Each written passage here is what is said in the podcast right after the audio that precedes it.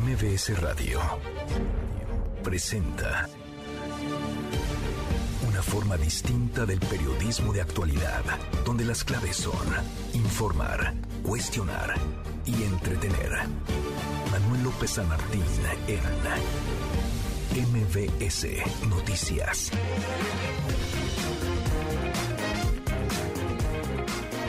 Lunes, lunes 13 de marzo, la hora en punto movida. Muy movida esta tarde, hay mucha información. Soy Manuel López San Martín, gracias. Muchas gracias que ya nos acompaña. Acaban de estar como todos los días, como todas las tardes. Todas las voces. México dice el presidente López Obrador es más seguro que Estados Unidos. ¿Qué piensan ustedes? El presidente que está en este jaloneo, sobre todo con una parte radical de los republicanos en el Congreso asegura que nuestro país, esto por las alertas de viaje que de vez en vez emite el gobierno de los Estados Unidos, es más seguro que la Unión Americana está platicando el tema. Por cierto, el canciller Marcelo Ebrard viajó a Washington, se reúne con el embajador de nuestro país allá, también con los cónsules mexicanos. ¿Por qué? Va con la encomienda de informar sobre el combate al fentanilo, defender la estrategia de seguridad y hacerle frente a las críticas de los eh, republicanos. Está platicando del tema y encuestas van y vienen. Hoy se publica una interesante en el diario Reforma sobre preferencia electoral en la Ciudad de México. El secretario de Seguridad Ciudadano, Omar García Harfuch, puntea del lado de Morena y sus aliados y la senadora Xochil Gálvez estaría encabezando, liderando el bloque opositor. Mucho que poner sobre la mesa tarde arrancamos con las voces de las historias. Las voces de Andrés Manuel López Obrador, presidente de México. Es más seguro México que Estados Unidos. Y no hay ningún problema para viajar por México con seguridad. Pero eso además lo saben los ciudadanos estadounidenses. Ricardo Sheffield, titular de la Profeco. El precio más alto lo encontramos en Walmart, en Querétaro, Querétaro, 1.039 pesos con 80 centavos. Expresidente Felipe Calderón. Yo en lo personal tengo muchas dudas del veredicto, porque hubiera esperado ver lo que tanto anunció la Fiscalía, ¿no? Videos, grabaciones, fotografías, estados de cuenta, depósitos, y la verdad nada de eso se exhibió. Director Guillermo del Toro. Animation es cinema. La animación es cine. La animación es un género y está lista para llegar al siguiente nivel. Por favor, manténganla en la conversación.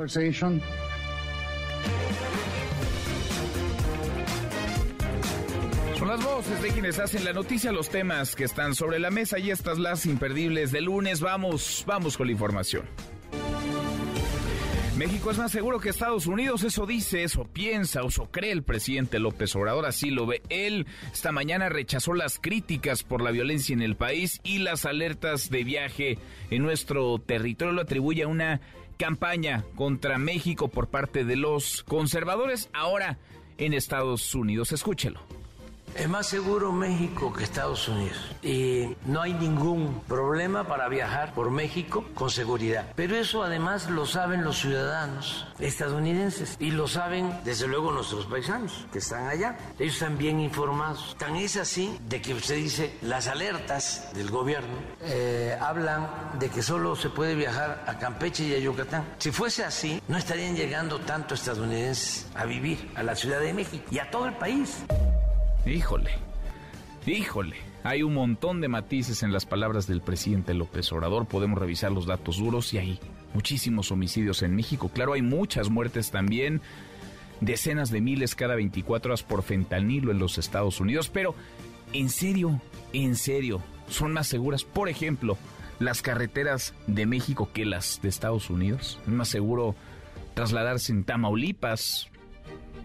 Ni siquiera en la madrugada, ¿eh? por la noche una carretera hacia Matamoros o Nuevo Laredo es más seguro que una en Texas? ¿Es más seguro o se siente usted seguro manejando por una carretera en Guanajuato, en Michoacán, en Baja California?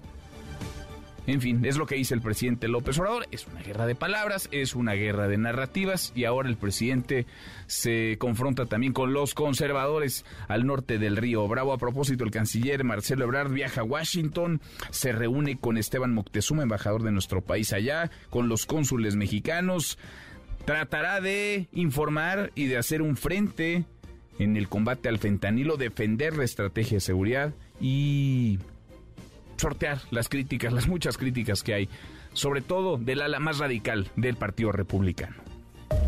Hablando de cárteles y de capos, el presidente López Obrador aseguró que al Ovidio que tienen detenido si es al que andaban buscando, si es Ovidio Guzmán, hijo de Joaquín el Chapo Guzmán. ¿Se acuerda? La semana pasada, Ovidio Guzmán, el protagonista del Culiacanazo en sus dos partes. La primera un fracaso desastroso, la segunda una detención más o menos exitosa. Ovidio Guzmán decía que él no era el que buscaban, que no era él al que estaban pidiendo en extradición. Surreal, surreal lo que hay que escuchar. Los abogados utilizan estas tácticas legales o legaloides para ganar tiempo. Son tácticas dilatorias. Son legítimas porque los abogados se dedican a eso. Ese es su trabajo. Pero desde luego, si se trata de Ovidio, nuestros adversarios dicen que no es Ovidio. Los conservadores y sus voceros, que están desatados con mucho desparpajo declarando cosas, además mostrando el cobre, haciendo el ridículo. Entonces ahora dicen que no es Ovidio, que fue un invento nuestro, una maniobra para engañar. Bueno, si es o no es Ovidio Guzmán. En fin, desde Madrid, España apareció... Ya dio la cara el expresidente Felipe Calderón, habló por primera vez ante las cámaras sobre el fallo en contra de quien fuera su secretario de Seguridad Pública seis años, en contra de Genaro García Luna. Dice que tiene dudas, muchas dudas respecto al veredicto que declaró culpable a García Luna. La voz de Calderón. Por supuesto, soy un hombre de leyes y desde luego respeto las resoluciones de los tribunales cuando actúan conforme a derecho. Yo en lo personal tengo muchas dudas del veredicto porque hubiera esperado ver lo que tanto anunció la fiscalía, ¿no? Videos, grabaciones, fotografías, estados de cuenta, depósitos, y la verdad nada de eso se exhibió. Todo fue em, en base a testimonios de criminales confesos, que por cierto, a la mayoría de ellos nosotros en nuestro gobierno perseguimos, capturamos y extraditamos es lo que dice Felipe Calderón. Pues sí, fueron muchos testimonios de criminales confesos, pero también hubo otros testimonios. Hubo testimonios de policías, hubo testimonios de diplomáticos, hubo testimonios de políticos. No solamente hablaron los criminales confesos, no solamente hablaron aquellos que estarían dispuestos a decir cualquier cosa con tal de conseguir una reducción en su condena. Y falta que Genaro García Luna tome su propia decisión, que defina si para tratar de sortear una sentencia que puede ser muy dura, muy severa e incluso de cadena perpetua, decide volverse testigo colaborador y en una de esas embarrar ensuciar, enlodar a Felipe Calderón. Edmundo Jacobo Molina regresa al INE hoy a las 5 de la tarde. Se espera una sesión del Consejo General para que Lorenzo Córdoba informe sobre el retorno del secretario ejecutivo. Es la posición más relevante, la más estratégica, la de mayor poder. El secretario ejecutivo del Instituto Nacional Electoral tiene más poder que cualquier consejero electoral. Concentra más poder que todos los consejeros electorales juntos. Edmundo Jacobo estaría regresando luego de semana y media de que se, a que se publicara el plan B de reforma electoral del presidente López Obrador. Y en otro tema, el sistema bancario de Estados Unidos está en pánico tras la quiebra de dos bancos en tres días. Dos bancos en tres días y no cualquier tamaño de bancos. ¿eh? Bancos grandes. Se trata de Silicon Valley Bank y Signature. El presidente Joe Biden salió a dar un discurso para tratar de calmar a los mercados, pero nadie está calmado, ni los mercados, ni las empresas, ni los ciudadanos, ni el dólar. ¿eh? La voz de Joe Biden. Los estadounidenses pueden tener confianza en que el sistema bancario es seguro. Sus depósitos estarán allí cuando lo necesiten. Los pequeños negocios de todo el país pueden estar tranquilos sabiendo que podrán pagarle a sus trabajadores y pagar sus cuentas. Y los empleados también pueden estar tranquilos. Pues Vamos a ver si alguien le cree a Joe Biden que pueden estar tranquilos. Hay un montón de incertidumbre, hay miedo incluso en los mercados. En medio de esto el dólar para arriba anda en 18 pesos con 92 centavos luego de que la semana pasada estuvo por debajo de las 18 unidades. En otro, en otro tema, Guillermo del Toro, el gran Guillermo del Toro triunfó, lo hizo de nuevo, se llevó el Oscar a Mejor Película Animada por Pinocho. Hoy, hoy fue aplaudido por el presidente López Obrador. Felicitaciones a Guillermo del Toro, director de cine mexicano, por el premio Oscar con la película Pinocho. Nuestras felicitaciones a este mexicano excepcional, cineasta Guillermo del Toro. Es un orgullo para México. Bueno, y en las y en las buenas, en las buenas noticias, porque como tal, estás claro que tendremos buenas noticias, querido Memo Guillermo Guerrero, ¿cómo, ¿Cómo estás? querido Manuel? Pues vamos a hablar precisamente de Guillermo del Toro y de todos los ganadores del premio Oscar de anoche. La verdad es que una, una ceremonia diferente, muy emotiva, porque muchos de los que ganaron iban por primera vez, por primera vez subieron a ese escenario. Entonces, platicar más un poquito de mucha todo emoción. Sí, mucha emoción. Mucho. La viste completa, mi Y llorar, y cómo lloraron muchísimo. Y lloraste como Magdalena. Yo, lloré, yo siempre lloro. Soy un hombre muy sensible, Manuel. Sí, sí, como no. bueno, ya gracias, platicaremos. Gracias, platicamos en un rato, Nico. Nicolás Romay, que trae en Deportes. Buenas tardes. Querido Manuel, ¿cómo estás? Me da muchísimo gusto saludarte. Hablaremos de la jornada en el fútbol mexicano y también de lo que pasó en el Clásico Mundial de Béisbol. Vaya victoria de la selección mexicana frente a Estados Unidos, así que mucho que platicar. Bueno, platicamos. Abrazo grande, Nico, Nicolás Romay. Hasta aquí el resumen con lo más importante del día. Ya lo escuchaba. Es lo que piensa, es lo que cree o quiere creer, es lo que dice el presidente López Obrador. México es más seguro que Estados Unidos. Eso queremos platicar con ustedes esta tarde. ¿Qué piensa? ¿Sí? ¿No? ¿Está de acuerdo? ¿No? Con lo que dice el presidente López Obrador. ¿Qué país es más seguro? ¿El nuestro? O la Unión Americana. Opine arroba Noticias, nuestro WhatsApp 5524-99125. Viene el teléfono en cabina 5166-1025. Ahora volvemos al tema. Antes, a propósito de asuntos que tocan a los dos países, la crisis migrante que no se va. Pasan gobiernos, se ponen sobre la mesa políticas públicas, cambian las legislaciones de un lado y del otro de la frontera, pero ahí siguen miles, cientos de miles de migrantes. Ahí sigue ese drama creciente que involucra familias enteras, hombres, mujeres que van huyendo de condiciones muy adversas, condiciones de pobreza, de marginación, de violencia. Armando Corrales, Armando, ¿cómo te va? Saludos hasta Chihuahua, buenas tardes. ¿Qué tal, Manuel? Buenas tardes. Bueno, pues así como tú comentas, ha sido una, una situación muy complicada, la que se ha vivido no nada más las últimas horas, sino durante meses ya desde que se tiene el problema migratorio aquí en la frontera de Ciudad Juárez con el Paso y bueno pues el fin de semana pues otra vez se dio un altercado fuerte.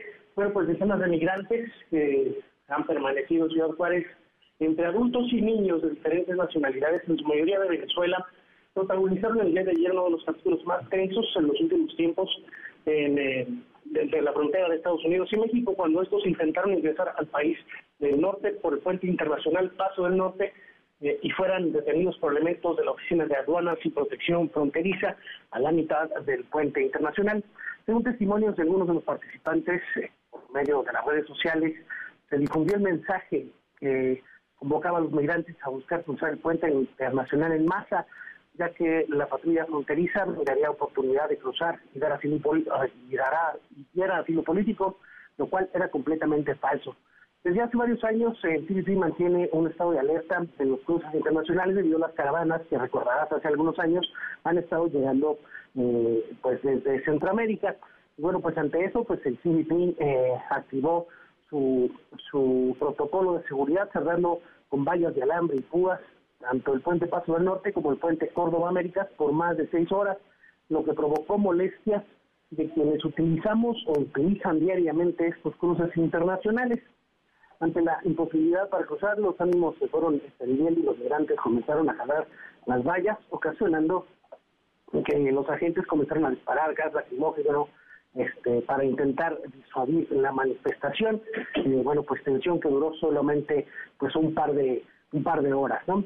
Ante esta situación, el presidente municipal de Ciudad Juárez, Cruz Pérez Cuellar, expresó que hasta el momento se ha actuado con respeto a los derechos de los migrantes, se les ha brindado espacios para que esperen su proceso migratorio, se les ha brindado espacios para que trabajen, todas las opciones para ayudarlos, lo que no hay pretexto para molestar a la ciudadanía o los, los cruces internacionales, así como pues eh, para estar molestando al, a los habitantes de Juárez en los cruceros de la ciudad, ya que se han apostado en todos los cruceros habidos y por haber los cruceros importantes pidiendo ayuda, no pidiendo, no trabajando, sino solicitando este, de la dádiva de los cuarenses. Y bueno, pues esto fue lo que nos comentó el presidente de Ciudad Juárez, Cruz Pérez Cuella. Creo yo que el reto está, y, para eso queremos tener este diálogo, en una mayor difusión de las alternativas que ofrece la ciudad para los migrantes. Final, es decir, lo que pasó ayer no le sirve absolutamente a nadie, ni a los migrantes, ni a la población de Juárez El Paso, ni a las autoridades de Juárez, ni a las autoridades del Paso, de cualquier nivel de gobierno. Fue una acción absolutamente irracional, sin sentido, que nomás provoca daños. Y bueno, pues ya el día de hoy eh, los puentes internacionales ya están en su actividad regular, los puentes están abiertos y bueno, pues los cruces están, eh, bueno, el tiempo de cruce es el, mismo de, todos los días, así que bueno, pues esperemos que no vuelva a suceder esta situación. Bueno, pues eh, esperemos, pero es, es poco probable porque el drama ahí sigue y si no es por esa frontera, por ese cruce, será por otro, por otro distinto. Gracias, muchas gracias Armando. A la orden, Manuel, cualquier información estaremos al pendiente. Muy buenas tardes, claro que sí, pendientes y en contacto. Es lo que ocurrió en este puente internacional en El Paso, pero es lo que podría suceder en otros. Y ahí está el drama y no se va, y ahí están las historias, y ahí están las miles de mujeres, hombres, niñas, niños que intentan a diario ganarse la vida, tener una vida, ir a los Estados Unidos. Le agradezco estos minutos al doctor Tonatiu Guillén, excomisionó del Instituto Nacional de Migración. Doctor, muchas gracias. Gracias, Tonatiu. Muy buenas tardes. ¿Qué tal, Manuel? Muy buenas tardes. Gracias a ti. Encantado. Gracias, como siempre. Los hemos visto por miles. Salvadoreños, hondureños, guatemaltecos, mexicanos, desde luego, venezolanos, haitianos. Ahí está ese, ahí está ese drama que no se va, doctor. Sí, tienes toda la razón. Eh, de, hecho, déjame subrayar lo, lo de los mexicanos, porque a últimos meses somos el 40% del flujo. Entonces hay que vernos con esa eh, perspectiva y para mantener la congruencia de no tener una actitud eh, eh, incomprensiva con la población que está en condiciones de refugio y de migración y que pues el, el, el escenario tiene pues gran gran desafío y en buena medida pues construido de esa manera por las recientes políticas migratorias, en especial, pues es paradójico, pero las últimas disposiciones del gobierno de Biden para recibir a un número importante de refugiados por vía remota a través de una aplicación que además las personas deban tener un patrocinador y, puedan tener eh, y deban tener otros requisitos de seguridad y de salud.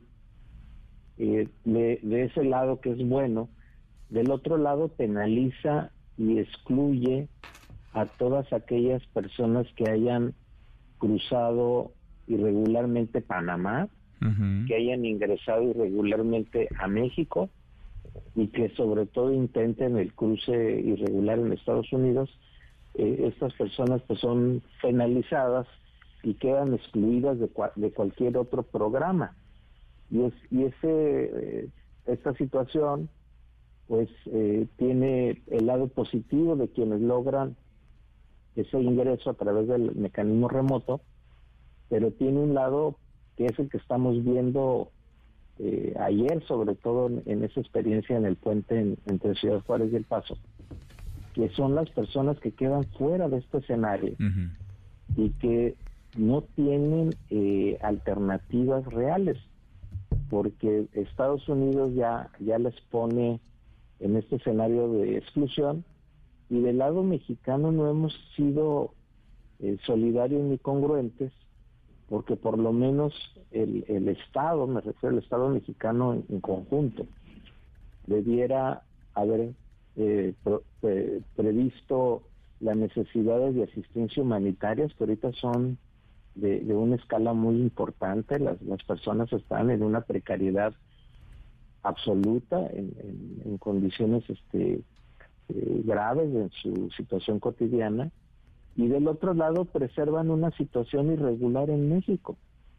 Y eso pues les pone ante la amenaza continua de de la Guardia Nacional la amenaza del instituto, incluso de las policías locales, que son también muy agresivas. Y de las mafias, ¿no? Porque ya uno, uno ya no puede encontrar eh, de pronto en dónde está la línea entre autoridades, digamos, quienes velan o deberían velar por los intereses de los migrantes o por su cuidado al menos o resguardo y quienes a partir de ellos lucran, se aprovechan, generan eh, crímenes en donde ven necesidad, ven también negocio. Es, es un muy mal escenario para, para quienes vienen en tránsito y también para los mexicanos que están en las ciudades a donde llegan esos migrantes, doctor. Así es, el, de hecho, qué bueno que pones el punto, porque el gran ganador en esta colisión no figurada entre flujos migratorios y políticas migratorias excluyentes, pues ha sido el tráfico de personas y el crimen en general, que eso eh, la migración se toma como, como una fuente de explotación y de ingresos absolutamente impresionantes que obtienen las, las bandas de traficantes. Entonces, eh, ahí eso sí hay que agregarle al escenario que entonces la, la población migrante pues está en una situación de explotación y de, y de injusticia y, y, de objeto de crimen desde el origen en el tránsito y ahora en el escenario en donde está y, y pues debiéramos tener mucha mayor consideración eh, de todo tipo y, es comprensible en el caso de Ciudad Juárez pues la, la, la problemática que, que, implica, pero no va a ser con actitudes excluyentes como se corrija y si quisiéramos realmente eh, apoyar más, pues por lo menos debiéramos tener eh, un estatus formal para estas personas que, que eviten que, que, sean sujetos de todo tipo de, de abusos y de, y de exclusiones. Ahora, ¿cuánto tiempo llevamos escuchando sobre la urgencia, la necesidad y la posibilidad incluso, doctor, de una gran reforma migratoria en los Estados Unidos? ¿Será que algún día la veremos o es y seguirá siendo un tema de discurso nada más, hasta, hasta electoral, porque eh, aparece pronto en temporada eh, de elecciones y luego se, se diluye el tema o, se frena el tema ya en el, ya en el Congreso, ya no camina. Lamentablemente, desde hace algunos años, por lo menos desde el año 15, 2015, eh, la, la, la migración y el refugio caminó junto con la xenofobia y el racismo y se convirtieron en debates político-electorales muy intensos. Y, eso generó, pues, en buena parte el éxito que tuvo Donald Trump desde su campaña la primera vez, en el 16, eh, y durante su presidencia no se dedicó a otra cosa sino a intentar cerrar a Estados Unidos a la migración y el refugio y, generó una polarización tal que, que ahorita cualquier reforma en uno u otro sentido, esto es de, de, civilidad y, de apertura o de su contrario, pues es, es, es un eje de debate político súper intenso. Entonces en ese conflicto está atorada cualquier discusión de reforma electoral en Estados Unidos y me temo que así va a seguir un rato más.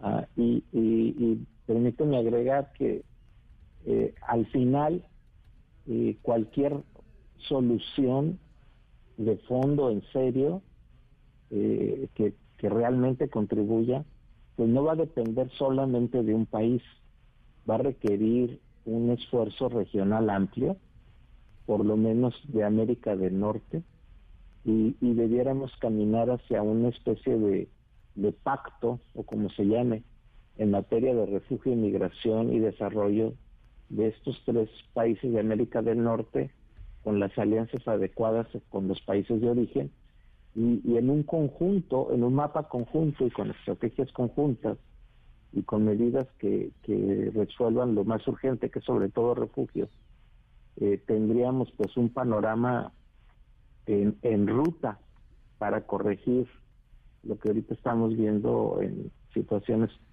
que perjudican cada vez más a las personas. Pues sí. Así está la, la, realidad que es terca, que es necia y que no entiende de discursos y no entiende de buenos, de buenos deseos de los, de los gobiernos o de los individuos que forman los gobiernos. Doctor, como siempre, qué gusto escucharte. Gracias.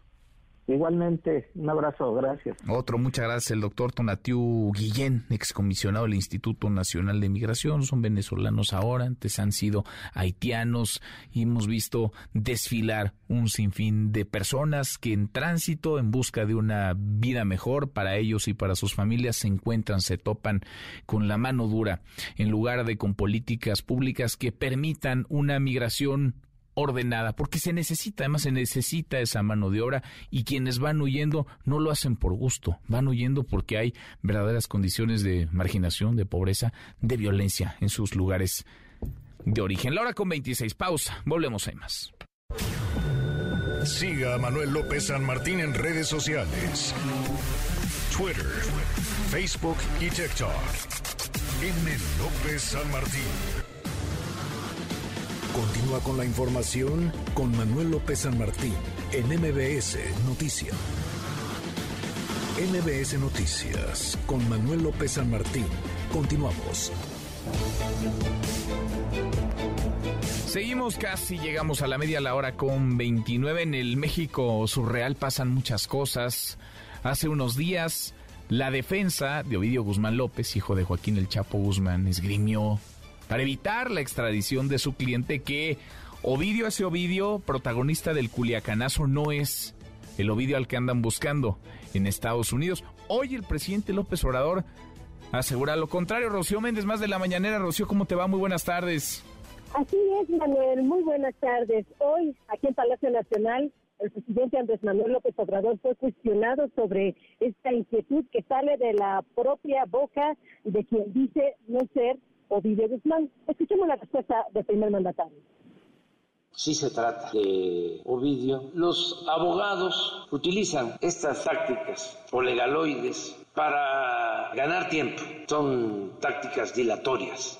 Nuestros adversarios dicen que no es Ovidio mostrando el cobre, haciendo el ridículo. Miren lo que escribió el presidente del PAN, defensor de la corrupción, pero también del intervencionismo. Si actuáramos, como ellos dicen, que la ley es la ley, eso es un acto antipatriótico que no está permitido a un partido político dice, López Obrador debe reconocer su rotundo fracaso en materia de seguridad, corregir y retomar la necesaria colaboración con la DEA. Vaya desfachatez. García Luna se le declara culpable.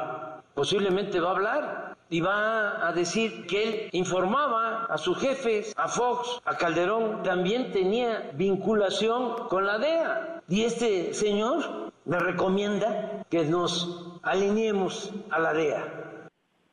El presidente de la República, Manuel, subrayó que su administración tiene cooperación con el gobierno de los Estados Unidos, pero con respeto a la soberanía. Escuchen siempre han querido someter a México. Cuando estaba Calderón, entraban a México los de la DEA y de todas las agencias sin pedir permiso. Es más, ellos manejaban la Secretaría de Marina. ¿Y cuál fue el resultado? Más asesinatos, más asociación delictuosa entre autoridades de México, de Estados Unidos, el crimen organizado. No vamos a seguir con esa política. Si continúan presionando, pues vamos nosotros a estar informándole al pueblo que llegaron al extremo unos legisladores del Partido Republicano de plantear que si no nos alineábamos iba a intervenir el ejército estadounidense en nuestro territorio. Nos iban a invadir. Esa amenaza no la aceptamos. Por eso va a estar en Washington el secretario de Relaciones Exteriores de México reunido con todos los cónsules. Si no actuáramos como lo estábamos haciendo, México sería un infierno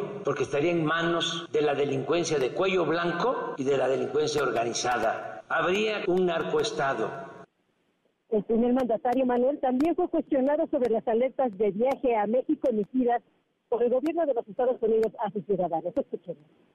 Es más seguro México que Estados Unidos no hay ningún problema para viajar por México con seguridad. Lo saben los ciudadanos estadounidenses y lo saben desde luego nuestros paisanos que están allá. Ellos están bien informados. Tan es así, usted dice, las alertas del gobierno, que solo se puede viajar a Campeche y a Yucatán. Si fuese así, no estarían llegando tanto estadounidenses a vivir a la Ciudad de México y a todo el país. Claro.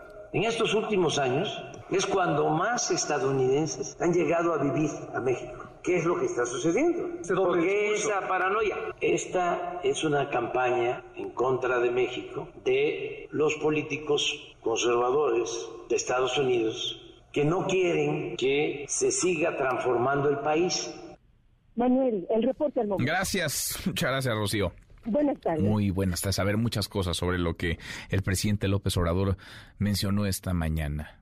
Por supuesto que hay un montón de estadounidenses y de personas de otros países llegando a México a vivir prácticamente a diario a muchos destinos, muy distintas ciudades y entidades del país. México es un lugar muy atractivo, no solamente para hacer turismo o para hacer negocios, sino para vivir. Eso es indudable y ahí están las cifras. Muchos, sobre todo estadounidenses, viven ya en México, se sienten cómodos en México, no sé si seguros, pero les gusta vivir en nuestro en nuestro país. Ahora, de ahí a que sea seguro viajar por todo el territorio nacional, pues hay un abismo, porque no me imagino que para nadie sea seguro tomar una carretera por la madrugada o entrada, bien entrada la noche en Matamoros, por ejemplo, o en Nuevo Laredo, o en Guanajuato, o en Michoacán. La lista es larga. Tampoco es que desde Estados Unidos tengan la legitimidad o la autoridad moral para andar señalando lo que aquí se hace mal o se deja de hacer tienen muchas cosas en que ocuparse. Por ejemplo, tratar de contener las muertes por fentanilo que se reportan a diario por decenas de miles. Si acá nos alarma que andemos sobre las 90 muertes, los 90 homicidios dolosos cada 24 horas, allá tendría que encender todos los focos rojos, el que sean más de 200 mil por día. De ese tamaño es la crisis que allá tendrían que tratar de contener y de ese tamaño es también el reto en conjunto no solamente en materia de violencia, sino de tráfico de drogas, por supuesto, y de tráfico de armas. Le agradezco estos minutos al consultor jurídico en la Secretaría de Relaciones Exteriores, Alejandro Celorio. Alejandro, qué gusto, ¿cómo estás? Qué gusto saludarte, Manuel. Muy bien, aquí trabajando en nuestro escrito de apelación vamos a presentar el día de mañana. Ah, interesante. Mira, ahora nos, nos adelantarás eh, por dónde va, porque de pronto, pues sí, desde Estados Unidos se señala a México como el, el país que exporta todos los males hacia la Unión Americana, que si la droga sale de acá, pues probablemente mucha de la droga sí salga de acá, pero entra por la frontera porosa, por decirlo menos, de los Estados Unidos y se distribuye no me imagino que sea de otra forma por la complicidad existente entre capos de la droga, grupos del narcotráfico y autoridades, policías, políticos, funcionarios de los Estados Unidos. Pero allá envían muchas de las armas que están matando a mexicanos de este lado de la frontera. Alejandro, ¿en qué va esta demanda o estas demandas que hay del gobierno de México contra los fabricantes y distribuidores de armas en los Estados Unidos? Sí, Manuel. Pues el gobierno de México sigue insistiendo que un elemento que no debemos de ignorar, que es la, la irresponsabilidad de la industria de las armas. Incluso, similar a lo que comentas, cuando presentamos la primera demanda en Boston, Massachusetts, 27 fiscales eh, de distrito de varias ciudades encabezadas por el fiscal de distrito de San Francisco, California, decían en un escrito de amigos de la Corte que las armas que se venden de manera irresponsable en los Estados Unidos, después regresan a los Estados Unidos a dañar a esas comunidades porque las utilizan los cárteles que operan en ambos lados de la frontera. Y esto es muy importante resaltar. El crimen organizado no es exclusivo en su operación en territorio mexicano, también operan en territorio estadounidense, eh, la distribución, la venta. Entonces es un elemento importante relacionar la disponibilidad de las armas, su tráfico ilícito a territorio mexicano y pues la cuestión del narcotráfico. ¿Dónde estamos el día de hoy? El día de mañana presentaremos el escrito de eh, apelación ante la decisión del juez en el caso en Boston. Nos la desechó el juez, ya lo habíamos presupuestado. El juez en Boston dice, pues estas empresas tienen razón, gozan de inmunidades, no se les puede demandar. Entonces nosotros lo que estamos haciendo en nuestro escrito de apelación es señalar que esa ley de inmunidades no tiene efectos extraterritoriales, es decir, no puede proteger una ley estadounidense a particulares por daños que ocurren en otro país, en este caso en México.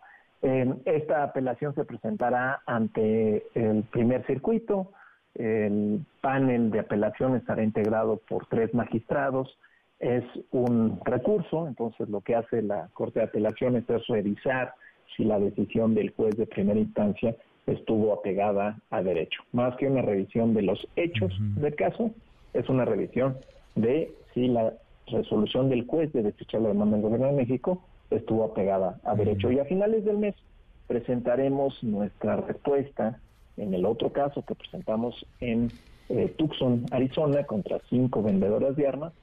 Estaremos presentando nuestra réplica a la defensa de estas empresas. Y una cosa más que está sucediendo para una actualizada la Corte Interamericana de Derechos Humanos acaba de distribuir una solicitud hecha por el Estado mexicano de opinión consultiva ante la Corte Interamericana. Estamos preguntando dos cosas principalmente.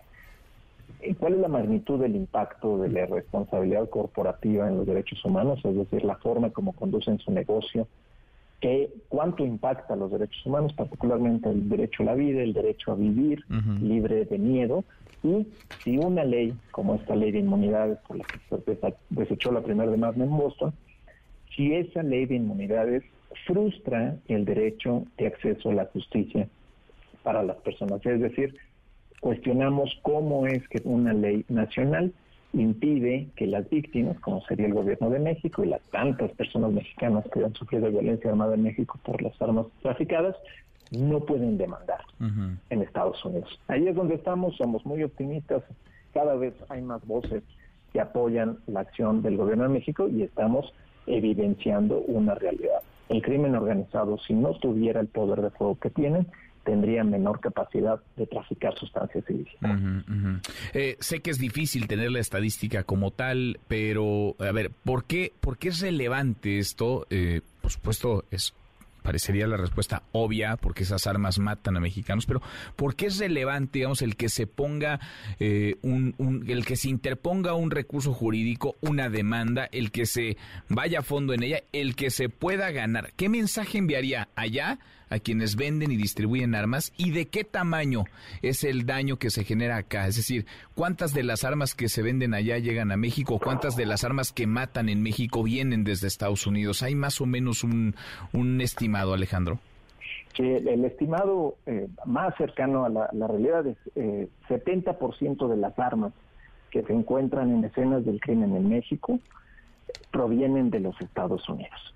En su gran mayoría fabricadas en los Estados Unidos y otro gran número eh, importadas desde Europa principalmente, pero también de China, de Rusia, pero que son vendidas de manera irresponsable en los Estados Unidos. ¿Y a qué me refiero de manera irresponsable? Que cualquier persona, un criminal, una persona que tenga alguna cuestión de supremacismo blanco, cualquier persona puede comprar armas en los Estados Unidos y por supuesto causar daño, como se ve lastimosamente en las noticias casi a diario y lo vemos también aquí en México. ¿Cuál es la magnitud del, problema o el impacto que genera este tráfico ilícito y este comercio irresponsable?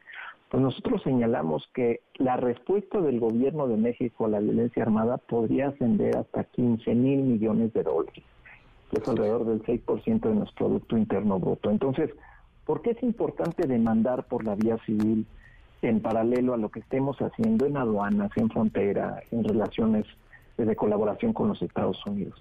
Estas empresas como sector privado, como comerciantes regulares, tienen que interiorizar lo que el resultado de sus actividades irregulares. La industria automotriz, cuando su vehículo, un vehículo que vende, tiene un desperfecto, de inmediato retiran el producto por la amenaza, primero por responsabilidad, pero también después por el riesgo de poder enfrentar demandas cuantiosas. Bueno, la industria de las armas tendría que tener esa responsabilidad de decir, a ver, si mi arma que vendí para utilizarla en territorio estadounidense la estoy encontrando en Jalisco o en Michoacán, pues algo tengo que hacer para evitarlo. No hacen algo para evitarlo, lo ignoran voluntariamente, entonces una demanda de una cuantía tan grande como la que hemos presentado, pues les ayudará a reflexionar que tienen que conducirse de manera más responsable y ser más diligentes en un comercio que es legal en los Estados Unidos, pero es ilegal en México. Pues, interesantísimo, para no perdernos, le vamos midiendo el pulso contigo a esta, a esta demanda, estas demandas eh, del gobierno mexicano contra fabricantes y distribuidores de armas en los Estados Unidos, porque no se entendería la violencia en México, vaya, no se justifica, pero no se comprendería sin esas armas que entran a nuestro país desde la Unión Americana. Alejandro, gracias, como siempre, muchas gracias. Claro que sí, un gusto. Igualmente, muy buenas tardes, Alejandro Celorio, consultor jurídico en la Secretaría de Relaciones Exteriores. Oye, ya hemos visto muchas marchas en nuestro país, pero una de militares, una marcha encabezada, convocada por militares, eso, pues eso no es muy común. Alberto Zamora, Alberto, ¿cómo te va? Muy buenas tardes. ¿Qué tal, Manuel? Muy buenas tardes. Así es, eh, militares en activo, también exmilitares y familiares de elementos del Ejército y de la Marina realizaron una marcha sobre Paseo de la Reforma rumbo al Zócalo de la Ciudad de México en defensa de los elementos que han sido detenidos en acciones de combate a las organizaciones delictivas, vistiendo ropa en color olivo la mayoría de ellos, gritaban consignas en las que resaltaban la labor que realizan las Fuerzas Armadas en materia de seguridad y bueno, los manifestantes encabezados por el subteniente Rosalío López marcharon portando una manta con los colores nacionales y la, y la leyenda siempre leales. El subteniente defendió la autenticidad de esta protesta ante las críticas que había formulado el presidente Andrés Manuel López Obrador a esta movilización que se realizó en varios puntos del país. Además, criticó que se envía al personal del Ejército y Marina a enfrentar a criminales sin las garantías para defenderse de un ataque que pone, dijo, en riesgo su vida. Aquí sus palabras. Los preparas para la guerra, pero los cruzas de brazos. Primero que te den un balazo y luego hablamos. No, señores, yo estando en campo de batalla, no puedes esperar a que te den un balazo porque ahí te llamabas. Y los familiares que están esperando que su esposo que su esposa regrese a su casa. Tienen familia, señores. No puede ser posible que los trates de esta forma. Y bueno, dijo que las autoridades deberían entregar a los militares unas tijeras para ir a cortar cabello a las comunidades en vez de armas, si lo que se está buscando es que no actúen contra los criminales. Esta protesta, Manuel, se realizó en al menos 15 ciudades del país, entre ellas Nuevo Laredo, Cuernavaca, Cuautla, Veracruz, Jalapa, Querétaro, Tampico, Puebla, Acapulco, Oaxaca, Chetumal y también en Tuzla Gutiérrez. Y esta convocatoria pues surgió a partir de que fueron vinculados a proceso cuatro elementos de la Secretaría de la Defensa Nacional por el incidente ocurrido en Nuevo Laredo, donde dispararon contra una camioneta en la cual viajaba un grupo de jóvenes, de los cuales cinco fallecieron. Manuel, mi reporte. Bueno, gracias, muchas gracias Alberto. Gracias, buenas tardes. Muy buenas tardes. En MBS Noticias, la opinión de Ezra Shabot. Ezra, querido Ezra Shabot, marchas militares no son muy frecuentes en un país eh, donde hay un montón de marchas, marchan todos prácticamente, cada quien con una causa distinta, pero vaya, es una práctica común, no así viniendo del ejército. ¿Cómo estás, Ezra? Muy buenas tardes. Hola, ¿qué tal? Buenas tardes, Manuel. Buenas tardes al auditorio. Ver marchar militares, ya sean en activo o en reserva, pues sí, la verdad es que sorprende. De hecho, eh, pues esto le causó algún tipo de preocupación al presidente de la República desde el viernes, diciendo por ahí van a ver ustedes una marcha, no le hagan mucho caso, se trata probablemente de una acción de criminales, así la definió, en algo que pues eh, es obvio forma parte de algún tipo de descontento, algo coordinado, sin duda alguna, algo que viene, por supuesto, del incidente allí en, Nuevo Laredo, de la utilización de armas por parte del ejército en una, pues en una confrontación donde finalmente resultaron muertas cuatro personas. Creo que esto nos lleva otra vez más allá de los detalles de lo que haya sucedido, quién organizó, que se lo sabemos bien bien quién organiza todas estas marchas, digamos, castrenses, por definirlas de alguna manera, pero sí nos llevan a, un, eh, a, una reflexión, Manuel, en donde pues por lo menos un sector, no sé qué tan representativo de las Fuerzas Armadas, estaría primero eh, pues presentando una posición muy clara con respecto a la forma en la que el ejército ha sido utilizado en esta administración. Uno, en la estrategia de abrazos no balazos, en donde hemos visto una y otra vez al ejército pues verlo humillado ante una enorme cantidad pues de gente armada que pues eh, ha logrado ver a los soldados mexicanos doblarse ante la imposibilidad de la utilización de armas o la iniciativa del propio ejército para combatirlos. Y esto, por un lado, pues te lleva a pensar que sí, a nivel de lo que sería el soldado raso o grados inferiores, grados menores dentro del ejército, habría algún tipo de descontento. Es un ejército que hay que entender, lo metimos ya no solamente al ámbito de la seguridad pública, que es quizá uno de los errores más grandes que hemos cometido, porque eh, se hizo primero temporalmente, que lo que hacíamos las policías municipales o las estatales, y luego que si la Guardia Nacional, pero con militares, y luego esto fue creciendo. Y el segundo paso, que ya fue en esta administración, fue convertirlos prácticamente en parte del poder político al ser ellos quienes construyen y quienes intervienen pues en todo en absolutamente todo, incluso pues, ahí están los eh, las bromas o los memes con respecto a que el ejército hace de todo, que si lo ponen a dirigir la selección mexicana o que si lo ponen a hacer lo que sea, porque cada vez que hay un conflicto... Oye, lo harían mejor, he dicho sea de paso, lo harían mejor que varios que han dirigido la selección mexicana. No está tan, eso no está tan complicado. En eso estamos de acuerdo. Pero la verdad es que eh, eh, en el momento en que este ejército se ha hecho además una enorme cantidad de responsabilidades y le has metido además una enorme cantidad de dinero que tiene que administrar, porque pues se volvieron algo así como la corporación número uno por parte del gobierno federal. Entonces, en, ese momento, el ejército deja de tener esa visión institucional o esa misión institucional de defensa de la institucionalidad de las no solo del país en su conjunto de la seguridad nacional y se convierte en pues eh, un actor político de todo absolutamente de todo, desde el tema de combate a las drogas, con los escándalos de Cervantes, desde eh, la posibilidad real de confrontar a un, a un eh, criminal y de detenerlo y qué hacer con él, desde su presencia en las Fuerzas Armadas, desde, perdón, en, la, Guardia Nacional, perdón, y desde ahí, Manuel, brincar básicamente a lo que sería pues el, choque con otras partes de lo que sería la seguridad nacional como es la marina. Estamos metidos en un conflicto en donde por lo menos esta manifestación lo que te dice es que hay un bache, una eh, diferencia importante entre lo que es una parte, no sabemos qué significativa es, de lo que sería la base del ejército y por lo menos los grandes o los altos generales que estarían hoy ya pues verdaderamente eh, pues metidos de lleno no solo en el control del país desde todos los puntos de vista, sino en el tema económico y en el tema de la dirección y de la continuidad. Alguien decía, ¿y en qué momento vamos a decirle a los soldados que hasta aquí llegó esto y que pues otros sectores son los que tienen que construir, son los que tienen que, que armar determinados eh, proyectos, etcétera, y que el ejército tiene que regresar a sus cuarteles y hacer el trabajo para los que han sido designados y han sido formados. Pues no lo sabemos.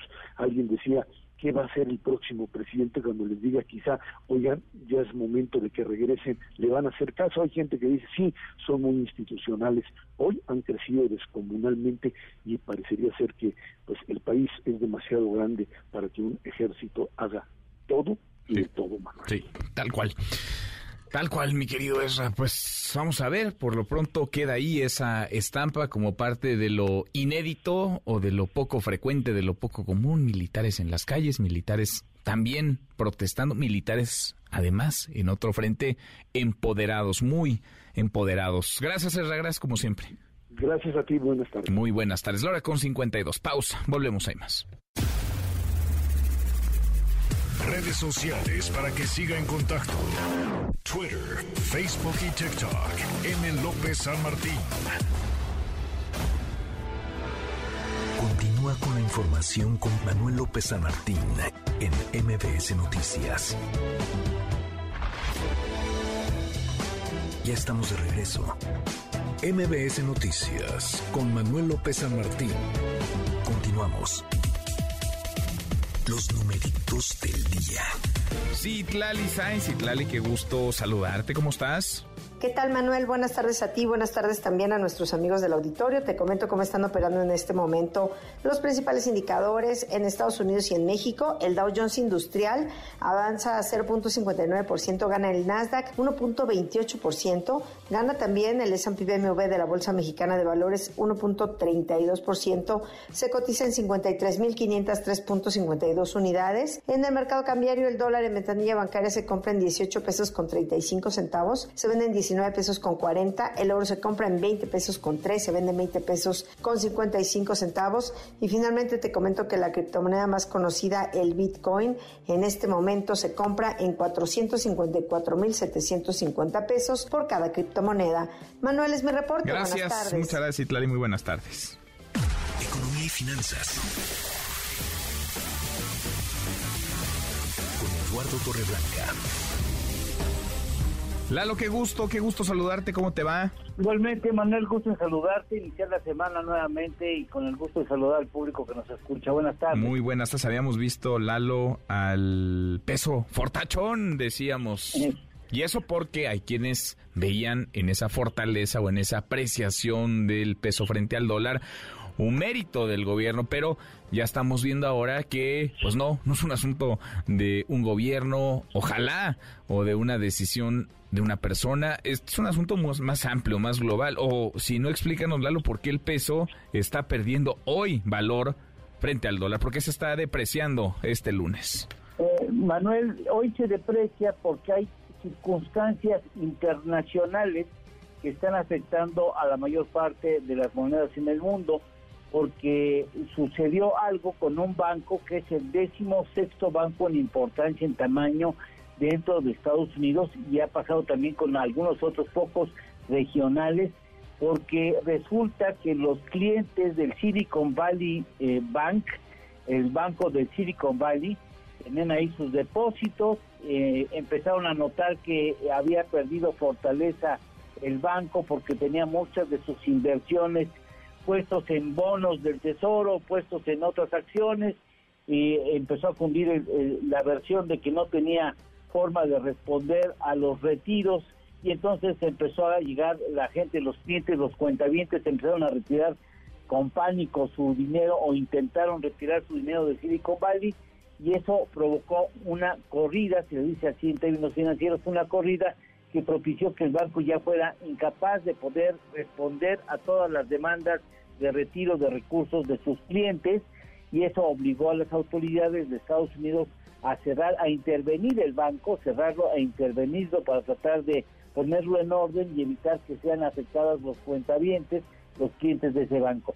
Pero la idea de que pudiera surgir un contagio, un efecto dominó en otras instituciones bancarias y que esto derivara en una crisis mayúscula, obligó a las autoridades el fin de semana a intervenir y a informar a la clientela eh, que no había ningún problema, que todos los bancos serían respaldados con recursos en caso de que fuera necesario, que no había necesidad de ir a hacer largas filas y tratar con pánico de retirar los recursos, de que toda la autoridad garantizaría el movimiento bancario en Estados Unidos.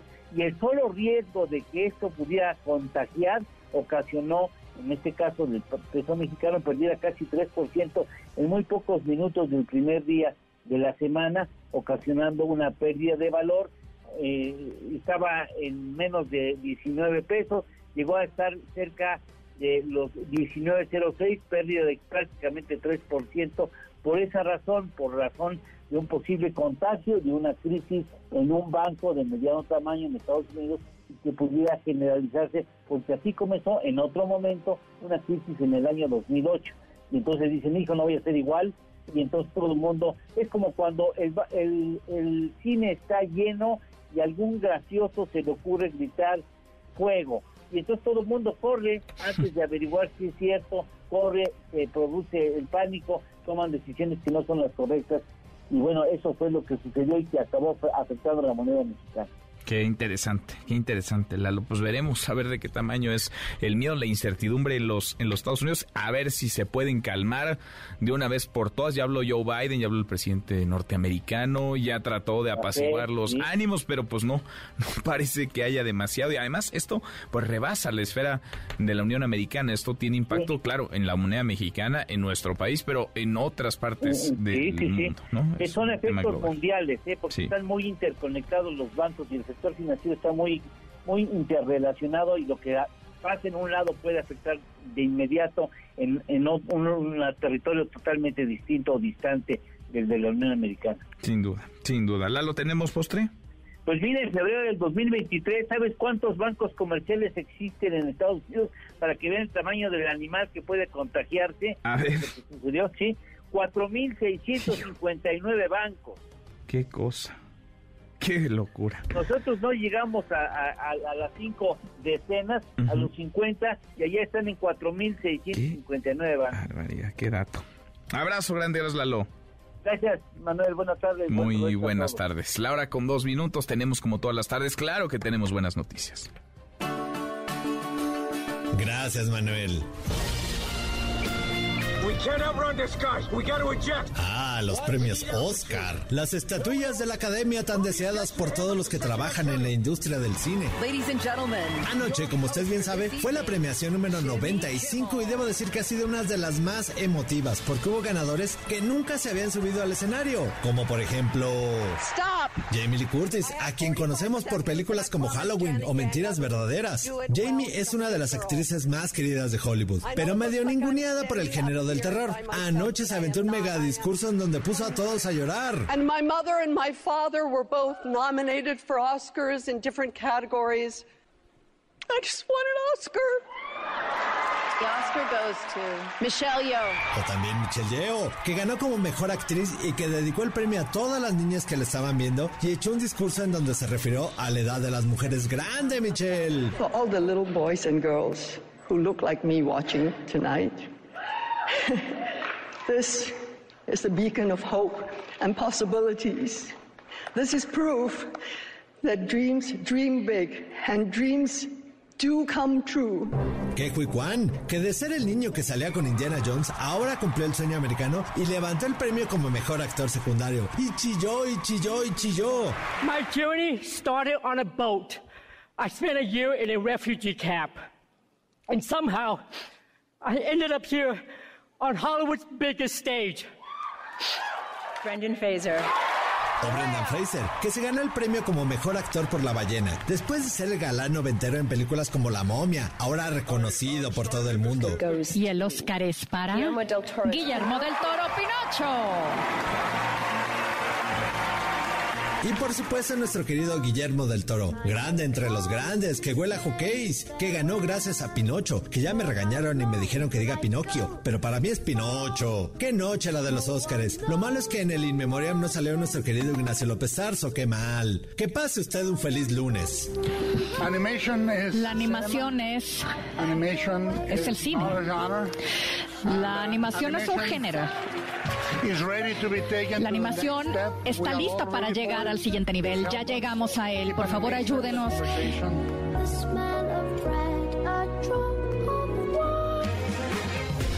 Querido Memo, Guillermo Guerrero, ¿cómo estás? Bien, querido Manuel, bien. Aquí Todavía vienes, fíjate, a moco llorando. Así compré mi, mi caja de Hombre sensible que ayer vio toda la ceremonia de la entrega de los premios Oscar. Fíjate que Jamie, Jamie Lee Curtis, que es de verdad una de las actrices más queridas de Hollywood, que la hemos visto en infinidad de comedias y en infinidad de películas de terror, siempre hasta había sido un poco ninguneada por, por el género que, que, que ella prefiere. que y ayer que subió al escenario, todos en el teatro estaban pues, aplaudiéndole y de verdad muy, muy emocionados porque es, es muy querida ella. Y entonces, a mí de verdad me resultó uno, uno de los momentos más emotivos de la ceremonia de anoche. Sí, estuvo buena, ¿eh? Sí, estuvo, buena, ¿no? ¿Ya, ¿Ya, viste varias de las películas? Ya vi varias. Yo mejor tomé nota ayer para ver cuáles voy a ver.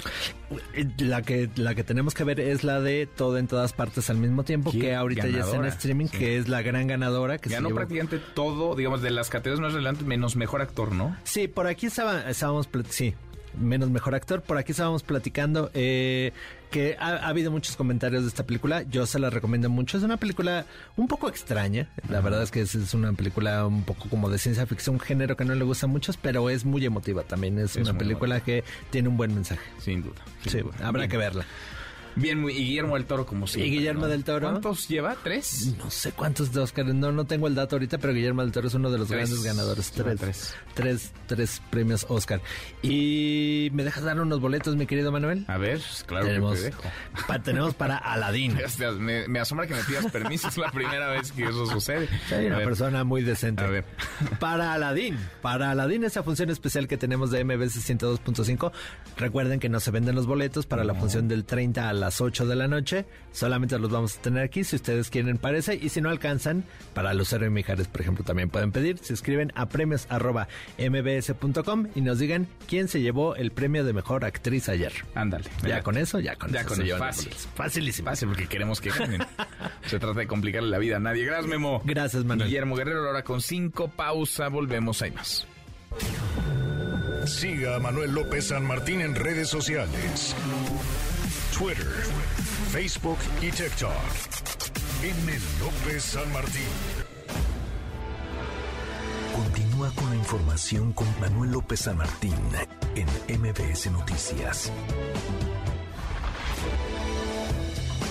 Ya estamos de regreso. MBS Noticias con Manuel López San Martín. Continuamos. La hora con 10, lunes, lunes 13 de marzo, revisamos las redes, cómo se mueven las cosas en Twitter. Caemos en las redes.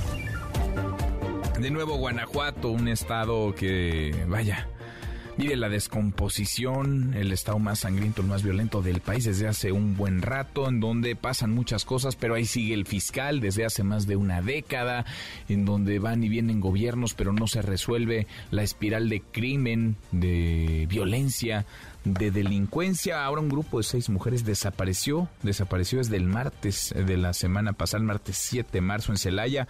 No se sabe nada de ellas. Sergio Ortiz, Sergio, buenas tardes, ¿cómo estás?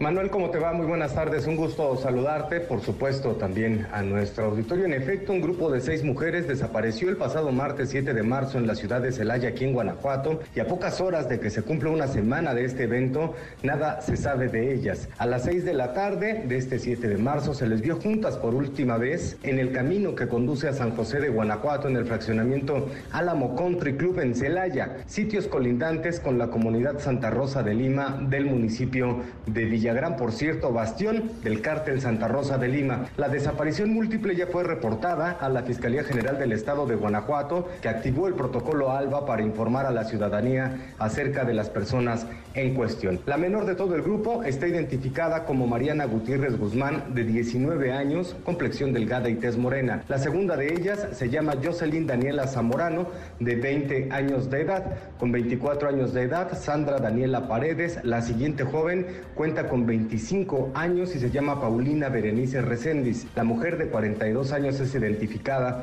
como Rosa María Ramírez. Gabriela Barbosa Ruiz, de 48 años, cierra la lista de las mujeres desaparecidas aquí en Celaya. Hasta el momento, la Fiscalía del Estado de Guanajuato no ha dado mayor información sobre la desaparición de este grupo de mujeres. Hasta aquí el reporte. Qué cosa. Y lo triste es que se normaliza esto. Muchas gracias, Sergio. Muy buenas tardes. Oye, Emilio Lozoya es tema. La defensa legal del exdirector de Pemex mantiene su postura de que se lleva a cabo la reparación del daño por los casos Odebrecht y agronitrogenados, pero parece que cada vez se le complica más la posibilidad de libertad a este, pues a este ampona, a este impresentable. Emilio Lozoya, René Cruz, René, ¿cómo te va? Muy buenas tardes. Hola Manuel, amigos del auditorio, muy buenas tardes. Así es, el exdirector de Pemex, Emilio Lozoya, y su madre Hilda Margarita, pues comparecen de nueva cuenta ante un juez de control en lo que es la reanudación de la audiencia intermedia por el caso Odebrecht, la cual inició el viernes pasado. Eh, durante esta diligencia, Manuel, las partes pues, van a debatir sobre los datos de prueba que eventualmente podrán ser utilizados en el juicio oral. La defensa de Lozoya Austin cuenta con 38 datos, mientras que la Fiscalía General de la República tiene 67.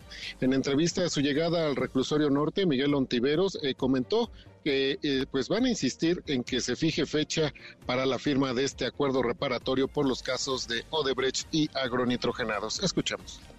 Emilio Lozoya Austin solicita que se proceda a la reparación del daño en el caso Odebrecht y en el caso agronitrogenados. Esa es la manifestación que le vamos a formular al señor juez de la causa y para lo cual solicitamos fecha y hora para los efectos de que se señale además a quién y en qué cuenta depositar, la reparación del daño que supera los 200 millones de pesos. Eso es lo que vamos a manifestar al señor juez en el marco de la audiencia que continuará el día de hoy a escala de la etapa intermedia. Y como parte de su estrategia jurídica, Ontiveros Alonso eh, pues también informó que ya interpusieron un juicio de amparo para que se haga una reparación del daño integral. Así lo dijo el día de hoy, en la mañana, promovimos un amparo con la finalidad precisamente de que se determine la calidad de las víctimas, la calidad de las personas ofendidas y que se proceda a la reparación del daño. Lo que queremos es hacer una reparación del daño integral, completa, al 100% y que se ingrese a la cuenta debida, a la correcta, para evitar algún conflicto posteriormente en el sentido de que en determinada cuenta, aquí o en Estados Unidos, se haya depositado la reparación del daño. El día de hoy se presentó esa demanda de amparo, con lo cual se abrirá un tiempo prudente para concluir las negociaciones y vernos aquí de nuevo para los efectos de cubrir íntegramente el daño.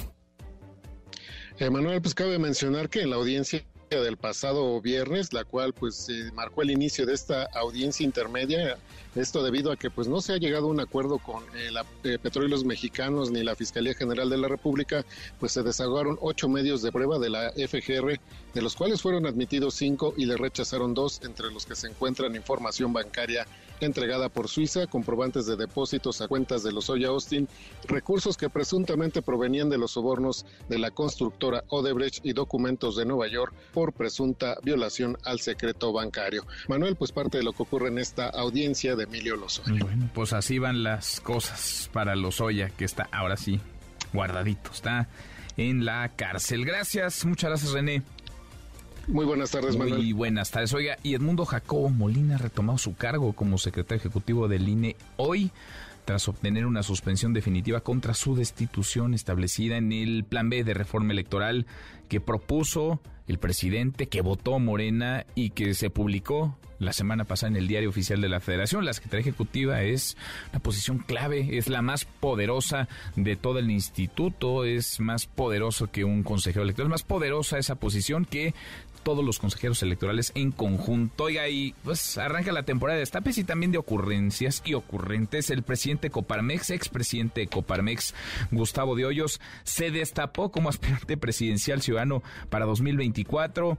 ¿Qué proyecto de país tiene? ¿Qué tanto conoce? ¿Qué tanto ha caminado el territorio nacional? Bueno, esto es parte de un video que publicó hoy en sus redes sociales en el que anuncia su intención de ser candidato y así prepárese porque veremos, ya hemos visto a decenas, bueno, veremos a muchísimos, a muchísimas más la voz de Gustavo de Hoyos. Los mexicanos estamos hasta la madre de los políticos. Sexenio tras sexenio nos han demostrado que son unos incompetentes y que tienen otras prioridades más importantes que tú y que yo.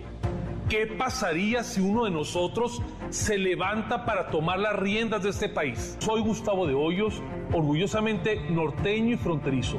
No vivo de la política. Y así como en mis negocios y mi vida privada, me gusta ser claro y directo. Yo estoy listo y me apunto. Bueno.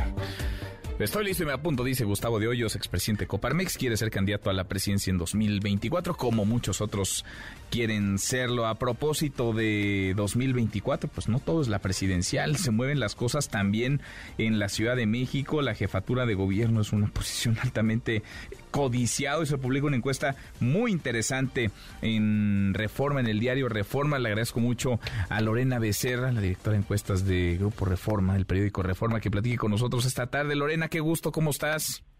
Buenas tardes, Manuel. Gusto en saludarte. Igualmente, muchas gracias. Eh, veo esta encuesta, la tengo aquí frente a mí en todos los careos, eh, ganaría el aspirante o la aspirante de la coalición Morena, PT, Partido Verde, aunque no por un margen tan amplio con respecto a lo que traerían candidatos o candidatas del PAN, PRI, PRD. Sin embargo, pues la ciudad sigue, si bien no tan cargada y medio partida, sigue siendo territorio de Morena. ¿O qué lectura le das a estos números, Lorena?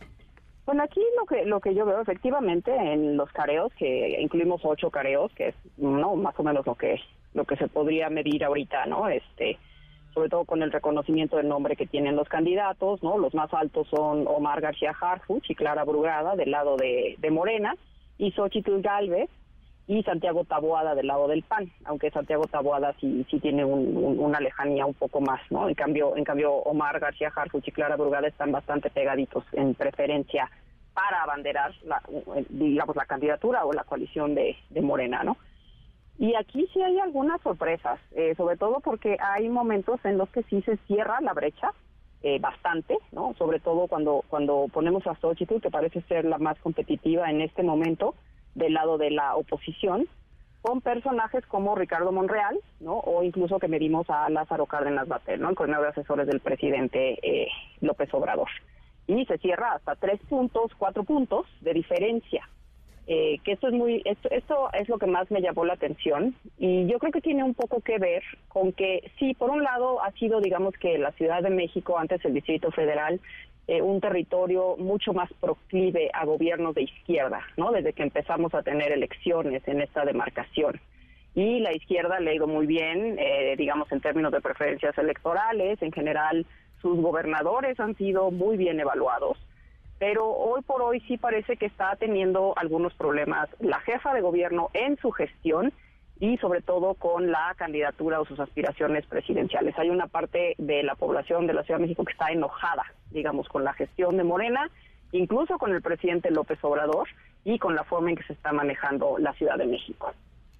Sin duda, sin duda. Y ahí está también eh, el papel que dejará como no sé si únicamente como legado, sino como principal bandera de campaña la jefa de gobierno, ¿no? Claudia Sheinbaum, porque si algo puede o debería poder vender es su trabajo en el gobierno de la Ciudad de México, no sé qué también o mal evaluado, a decir de estos números que si bien todavía colocan a Morena al frente en las preferencias, sí compromete un poco el resultado, estamos lejos aún de la elección eh, de 2024, es, no necesariamente la colocan, la ponen en una posición tan cómoda. Ahora, ¿cómo, leer el que cualquiera hoy, digamos, cualquier aspirante Morena esté arriba, Lorena, y cómo han venido creciendo los perfiles de la oposición? Pienso sobre todo en quienes están, eh, digamos, arriba, Xochil Gálvez, Santiago Tabuada. Y yo creo que aquí, precisamente, un poquito lo, que decías, la gestión de la jefa de gobierno no está bien evaluada en la mayoría de los rubros, de hecho está en números rojos, eh, cuando ya nos ponemos a ver eh, en general cada uno, eh, cada uno de los rubros de gobierno, pero sobre todo en términos de inseguridad, violencia y combate a la corrupción. Ahí tiene, tiene problemas, digamos, ¿no? Y lo que también vemos es que no necesariamente el electorado está dispuesto a regresar a partidos, ¿no? O a votar o apoyar a partidos tradicionales como el PAN o el PRI. De hecho, eh, nos señalan que tienen un rechazo alto por este tipo de partidos. El 54% nos dice que, el PRI le genera rechazo, el 42% el PRD y el 40% el PAN, ¿no? Entonces, yo leería mucho la candidatura de Xochitl como una alternativa, digamos, disruptiva, que no es parte de este sistema de partidos, pero que podría, digamos, que darle albergue a estos votantes que ya están enojados con Morena, que no están dispuestos a irse con esa opción morenista, pero que tampoco se van a ir con cualquier candidato del PAN o del PRI tradicionales, ¿no? Mm, Entonces yo creo que por ahí por ahí viene es una candidata digamos que disruptiva, ¿no? Ahora, por el lado de Morena, sí, sin duda, Morena todavía sigue teniendo una base importante de votantes en la Ciudad de México, pero desde 2021 nos dimos cuenta, ¿no? Cuando perdió la mitad de las delegaciones, que ya hay una oposición fuerte, ¿no? Y esta oposición responde a esto, ¿no? A, los resultados de gobierno y también hay un enfrentamiento con el presidente López Obrador. De hecho, los números de evaluación del presidente López Obrador en la Ciudad de México no son tan buenos como la jefa de gobierno y la mayoría nos dice que estaría en contra del, del plan B, ¿no? Del plan B que propone para reformar el sistema electoral. El 47% nos dice que está en contra y el 36% nos dice que está a favor. Ahora, ¿qué tanto la posibilidad de triunfo, eh, digamos, eh, alimenta mm, no nada más la esperanza, sino la capacidad de que los partidos o coaliciones saquen a votar a sus electores, porque eh, de pronto cuando, bueno, el candidato que uno está apoyando está muy lejos, ¿para qué salgo a votar si va a perder? Pero si la contienda es cerrada, sí, digamos, se genera una efervescencia distinta, Lorena. Y sí, yo creo que esto también mucho tiene que ver con cómo van a manejar los distintos partidos, eh, tanto la campaña, ¿no? Como, como el, enfrentamiento electoral que vamos a ver en 2024, ¿no? ¿Cuál es el mensaje que le van a dar a su electorado? Sí sabemos que en 2021 en las delegaciones que perdió Morena salieron a votar en mayor medida este, los electores. ¿Por qué? Porque era también un voto de enojo, ¿no? Entonces yo creo, yo pensaría que esto podría repetirse pero sin duda lo que tú dices, si empiezan a ver que podría ser una elección perdida o si, o si no les gusta la alternativa que les plantea la alianza de oposición, si es que se mantiene como alianza, entonces eso puede desincentivar el voto. Y por eso también tienen que tener mucho cuidado con cómo, con cómo manejan esa candidatura. Y del lado de Morena, claro que Morena tiene sus bases, una buena parte de sus bases también tiene que ver con los programas sociales, tienen, tienen muchísimos beneficiarios en, en la Ciudad de México eh, sobre todo del, programa de adultos mayores y de, la, de becas, ¿no? De, becas para estudiantes Benito Juárez. Por lo menos 49% nos dice que ellos o un familiar son beneficiarios de la pensión para, para adultos mayores y el 23% de becas. Entonces, esa base de apoyo que sí tiene mucho que ver con, con, con un rendimiento electoral para Morena, también lo tendrán que movilizar pero en su momento también tendrá que ser con un candidato que pueda ser favorable para, para este electorado, que lo vean con buenos ojos, ¿no? Y ahí también pues podemos ver una pugna interna en, en Morena, ¿no? Sin duda. Pues interesante a tomar las palomitas y a ver, observar esta, esta función que está por iniciar e iniciará más cerrado de lo más cerrada de lo que algunos eh, pensarían. Lorena, qué gusto escucharte, gracias como siempre. Igualmente, bonita tarde. igualmente, muy buenas tardes, Lorena Becerra, la jefa de encuestas de Reforma. Para que se dé una idea, esta encuesta trae arriba del bloque, digamos, eh, que encabezaría Morena junto con PT y Partido Verde. A Omar García Harfush, el secretario de Seguridad Ciudadana, 22%. A Clara Brugada en segundo lugar con el 20%. Y de ahí para atrás Mario Delgado el 7%. Martí Batres 7%. Rosa Isela Rodríguez 6%. Lázaro Cárdenas, Lázaro Cárdenas Batel 5%. Ricardo Monreal 4%. Del otro lado, en la otra esquina, en el otro frente, en la Alianza Va por México, PAN PRI PRD, Xochil Gálvez 22%. Santiago Taboada 13%. Lea Limón 9%, Mauricio Tabe 5%, José Narro Robles 3%, Kenia López Rabadán 2%, Adrián Rubalcaba 2% y Jorge Romero 1%. Si nos vamos a la intención por partido, Morena 47%, PAN 28%, el PRI 12%, el PRD 6%, Movimiento Ciudadano 4%, el PT 2% y el Partido Verde 1%. Es digamos, es una fotografía de este momento, es una fotografía preliminar una fotografía antes del inicio de la contienda, pues una fotografía que vale la pena revisar para el registro. Deportes con Nicolás Romay en MBS Noticias. Querido Nico, qué gusto, qué gusto saludarte, ¿cómo estás? Muy bien, Manuel, encantado de saludarte a ti, a toda la gente que está con nosotros. Hay mucho que platicar, Manuel, pero tenemos que hablar de béisbol, tenemos que arrancar con béisbol. Qué triunfo de la selección mexicana en el Clásico Mundial de Béisbol 2023, derrotando a Estados Unidos 11 a 5, una victoria histórica por lo que representa ganar a Estados Unidos en béisbol. La verdad es que representa muchísimo, aparte en Phoenix, en Arizona. O sea, creo que se combinaron muchas cosas y da de verdad que gusto y orgullo y de destacar el gran trabajo que hizo la selección mexicana. Sin duda, sin duda. Bien por México. Muy bien. Muy bien. Muy bien por México. Y ahora estar pendientes porque México todavía no consigue nada. ¿eh? México necesita ganarle a Gran Bretaña, México necesita ganarle a la selección de Canadá para avanzar a la siguiente ronda. Así que ojalá que, México pueda seguir consiguiendo triunfos. Hasta el momento eh, México lleva un ganado y un perdido. Entonces lleva eh, puntos 500 de porcentaje. Canadá y Colombia están liderando. Eh, entonces vamos a ver qué es lo que termina pasando, Manuel. Pues sí. Bien, hasta ahora 1-1, hay que ganar. Hay que ganar. Nico, fútbol, la Liga MX. La Liga, la Liga MX, Manuel, los diferentes partidos que tuvimos, a ver, empezando con los del viernes, la victoria de Atlético San Luis 2 por 0 a Querétaro, Puebla le derrotó 1 por 0 a Chivas, León le pegó 1-0 al Atlas, Cruz Azul 1-0 a Pumas, América 2-0 a Tigres y como visitante, este es un gran resultado para, para el América.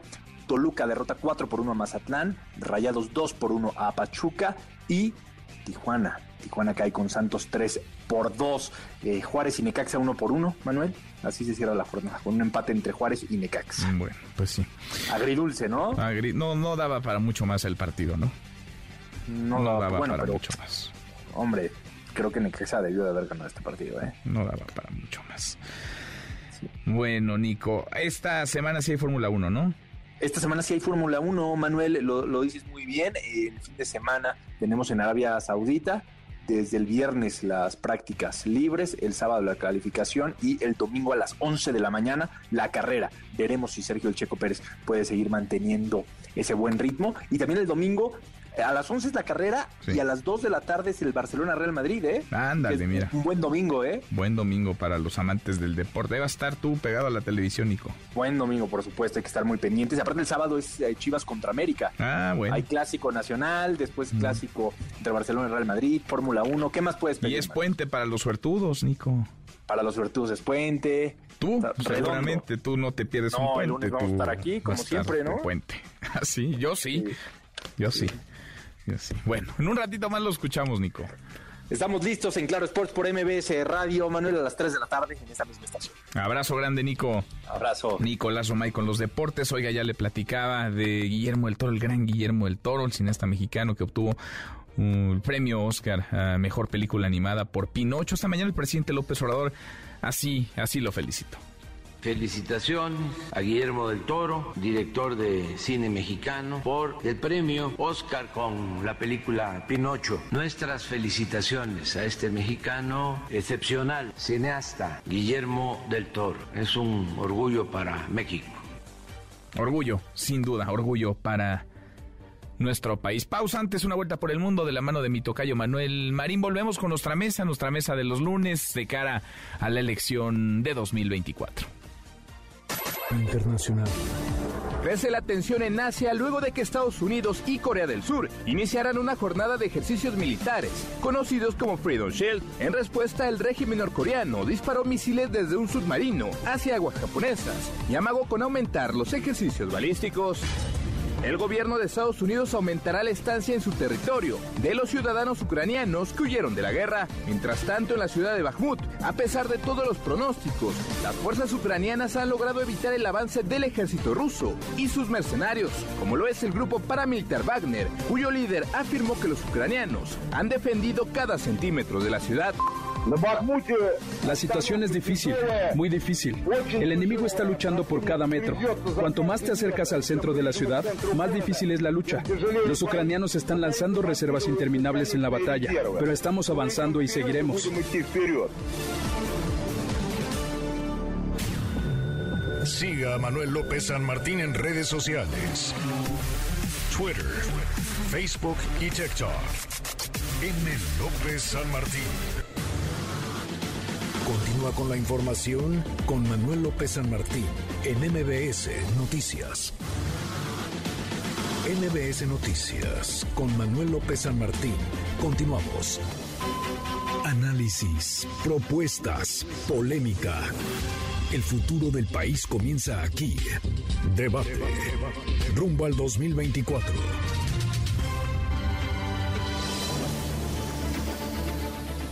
Seguimos ya cruzamos la media. Qué gusto recibirlos en cabina, Gibran. Querido Gibran Ramírez, ¿cómo estás? Muy contento de estar aquí como cada semana, querido Manuel. Adrián Velázquez, ¿cómo estás, Adrián? Muy bien, gracias, Manuel. Muy buenas tardes, gracias a ambos. Daniel Cibaja, ahora platicamos con él, anda en Washington con el canciller Marcelo Ebrard. Oigan, encuestas. A ver, la semana pasada platicábamos de un par de mediciones, la de consulta Mitowski, publicada por El Economista, la del financiero que hablaba de las de las preferencias electorales es temprano todavía pero cada vez está más cerca 2024 las preferencias electorales de cara a la elección presidencial de, de, 2000, de 2024 precisamente. Hoy se publica en el diario Reforma una medición interesante sobre la Ciudad de México, Gibran, sobre quienes suenan y hay unos que no sonaban, pero ya los subieron en esta medición. Ahora platicamos con Lorena Becerra, la jefa de encuestas de reforma, Lázaro Cárdenas Batel, por ejemplo, el coordinador de asesores del presidente López Obrador. A ver, Omar García Jarfush, usted se va, digamos, al bloque de Morena, PT, Partido Verde. Omar García Jarfush, secretario de Seguridad, 22% de las preferencias, Clara Brogada, 20%, Mario Delgado, 7%, Martí Batres, 7%, Rosa Isela Rodríguez, 6%, Lázaro Cárdenas 5%, Ricardo Monreal 4%. En el otro bloque, en la otra esquina, PAMPRI PRD, Xochil Gálvez 22%, Santiago Tahuada 13% y después viene Elía Limón con el 9%, Mauricio Tabe con el 5%, José Narro 3%, Kenia López Rabadán 2%, Adrián Robalcaba 2% y Jorge Romero 1%. Omar García Jarfush y Xochil Gálvez parece irían a la, a la cabeza, liderando estos, estos dos bloques. ¿Cómo lo ves, Gibran? Pues mira, lo primero que quiero decir es que se publican dos encuestas el día de hoy y son contradictorias. Mientras Reforma trae en el fondo a Rosa Isela Rodríguez, el financiero la trae a la cabeza, lo cual indica que alguno de los dos miente. Y bueno, como dije la sí, porque Isela está con 6% y en el financiero está muy arriba. Sí, la Secretaría de Seguridad. Hay que ver los convenios de cada medio. Eso es lo que yo recomendaría a nuestros lectores. No es fácil, pero luego ahí en Twitter todo el mundo se saca los trapitos al suelo. Entonces es, es interesante ver que no hay claridad todavía, que es una cosa en la que hay grilla arriba e indefinición abajo. Hay muchas figuras que aparecen con porcentajes muy distintos. Pero no es la única encuesta que se publicó este fin de semana respecto a la Ciudad de México en la reforma. Esta es la, segunda que se publica. Se publicó una sobre la jefa de gobierno, Claudia Sheinbaum, su gestión. Es interesante. Y su intención de ser candidata presidencial y su trabajo como jefa de gobierno para hacerlo. Sí, según estas dos encuestas, las leo en conjunto, 55% de los capitalinos opina que Claudia Sheinbaum está haciendo campaña con recursos de la Ciudad de México. Es decir, más de la mitad de los capitalinos opinan que la jefa de gobierno es corrupta y mentirosa, que salvo la movilidad todo ha empeorado en la ciudad. Servicios públicos, abasto de agua, medicinas, tráfico, seguridad, que es lo que más presumen. 55% también dice que es necesario un cambio de rumbo. Y 50% contra 43% de la encuesta de hoy dice que es necesario un cambio de partido en el gobierno. Si la oposición no estuviera copada de incompetentes, en la Ciudad de México por lo menos, estaría en los cuernos de la luna gracias a Claudia Sheinbaum, que ya reinició sus giras por el país, donde presume las cosas que aquí están hechas un desastre. Va y presume su política de movilidad. La señora a la que se le olvidó darle mantenimiento al metro, eh, y, que provocó con eso, no lo digo yo, lo dice la empresa que hizo el peritaje, la empresa que ella seleccionó, que provocó en alguna medida el derrumbe de la línea 12 del metro. Presume su política en materia de género cuando los delitos relacionados al abuso sexual y a la violación han incrementado y eh, las denuncias también hay algunos que dicen que se denuncia más porque hay más confianza. Bueno, ese es el, discurso de siempre de los oficialismos. Eh, las denuncias no quieren decir incremento en delitos, sino incremento en confianza. Entonces tú harías, digamos, tú, tú recomendarías ver las dos encuestas. Ver las dos encuestas. En paralelo. Creo que hacen quedar muy mal a la actual jefa de gobierno, que reflejan un espíritu de cambio que también se ha visto en las calles, en las manifestaciones a favor de la autonomía del INE, y que eh, las encuestas son solamente un retrato de la correlación de fuerzas en la opinión pública. Pero las elecciones son otra cosa. Las encuestas en el 2021 le dieron la ventaja hasta el final a Claudia Sheinbaum y a Morena y lo que hablaron las urnas fue muy distinto. En la Ciudad de México. En la Ciudad de México. Entonces yo creo que hay que estar alertas. Eh, los promotores de la jefa de gobierno más, más, bien han salido a festejar uno o dos datos, pero creo que esto complica las cosas para el bloque gobernante en la ciudad. A ver, ¿cómo lo ves tú, Adrián? Bueno, no, eh, como yo siempre soy de la idea de recibir estas encuestas con mucha prudencia, pero eh, sí desentonan con lo que nos comenta Gibran. Eh, se hablaba de un desplome de Claudia tanto a nivel nacional como en la Ciudad de México. Se nos dijo que la ciudad estaba en, en, en riesgo, que la derecha la iba a agarrar, que que las clases medias urbanas habían abandonado al, al movimiento y sistemáticamente las, las encuestas indican otra cosa. No es, por supuesto, para echar campanas al, al vuelo, hay que estar atentos eh, y, hay que ver cómo, cómo se lee esa elección muy particular, por otro lado, del 2021 a la luz de, de lo que pase en el 2024. O sea, tú no ves cerrada la contienda en la ciudad. A decir de estos datos que publica Reforma, no la ves cerrada. No, no hay una clara mayoría, además, eh, bueno, entre el eh, también otro dato ahí interesante es, eh, bueno, el, desprestigio del PRI en la ciudad, van con alianza. Yo creo que ahí la, la oposición está complicada, tal vez se, se apresuró también al calor de, lo, de, la aplastante mayoría de Morena, se aliaron sin tomar en cuenta que, bueno, en política no toda suma termina aumentando, eh, se, se traduce en un aumento de, de votos. El lastre del PRI en la ciudad sigue siendo muchísimo y el PAN, bueno, el PAN sigue siendo el partido conservador ahora además eh, con escándalos de corrupción muy serios en la Ciudad de México, como es el cártel inmobiliario en el Avenito Juárez, y ni qué hablar de, eh, de lo sucedido con Calderón y, García Luna. ¿no? Hay que ver eh, qué pasa en el 24, cómo se, se resignifica esa elección del 2021, que tiene muchas particularidades en medio de una pandemia, con mucho abstencionismo.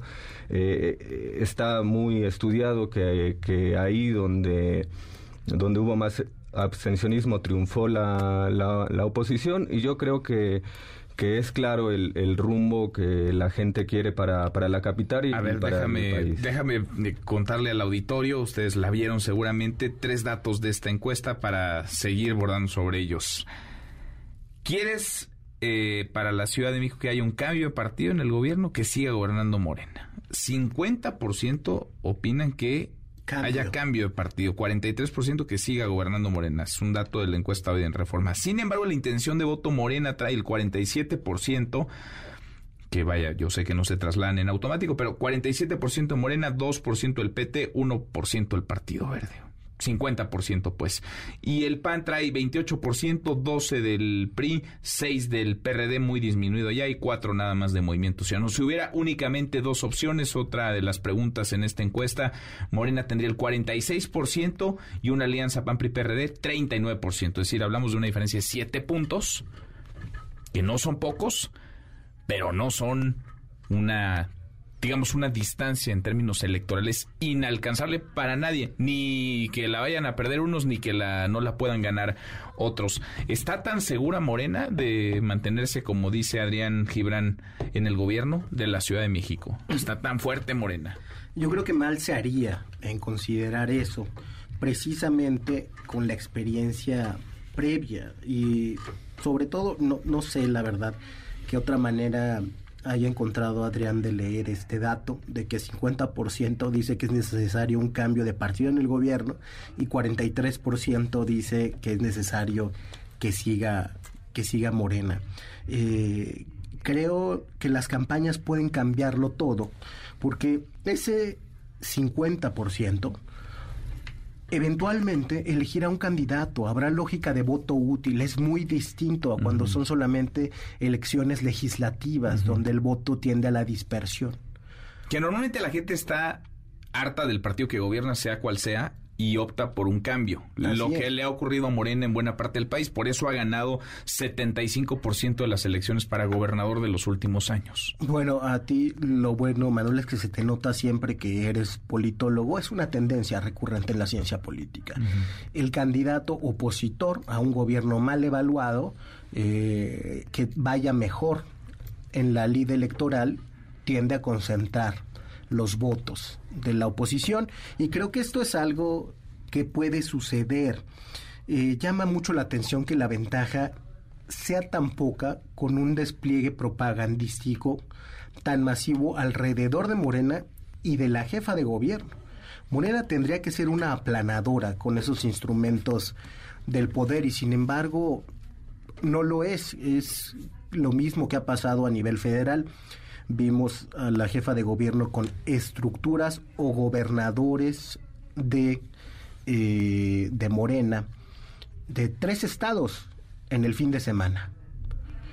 Creo que está muy claro, ¿no? Con quién está el poder. Dicen que hay piso parejo, pero está muy claro con quién está el poder. Eh, hay tres estructuras o gobernadores. Marcelo Ebrard, la alcaldesa de Acapulco, ¿no? Esa es la parte de piso parejo que le tocó. Y Ricardo Monreal sin representantes del poder. Además, y Monreal ahora muy metido en la ciudad, ahora lo platicamos, pero Monreal le he visto eventos en Milpalte, en Xochimilco y en la Gustavo Amadero en los últimos 15 días. Sí, ha estado haciendo uno en Ciudad de México, dos en estados distintos. Esta vez hizo Ciudad de México, Aguascalientes, y San Luis Potosí. de Aguascalientes salió muy bien, desde luego, sin los despliegues de poder o de dinero que ha tenido la candidatura oficial.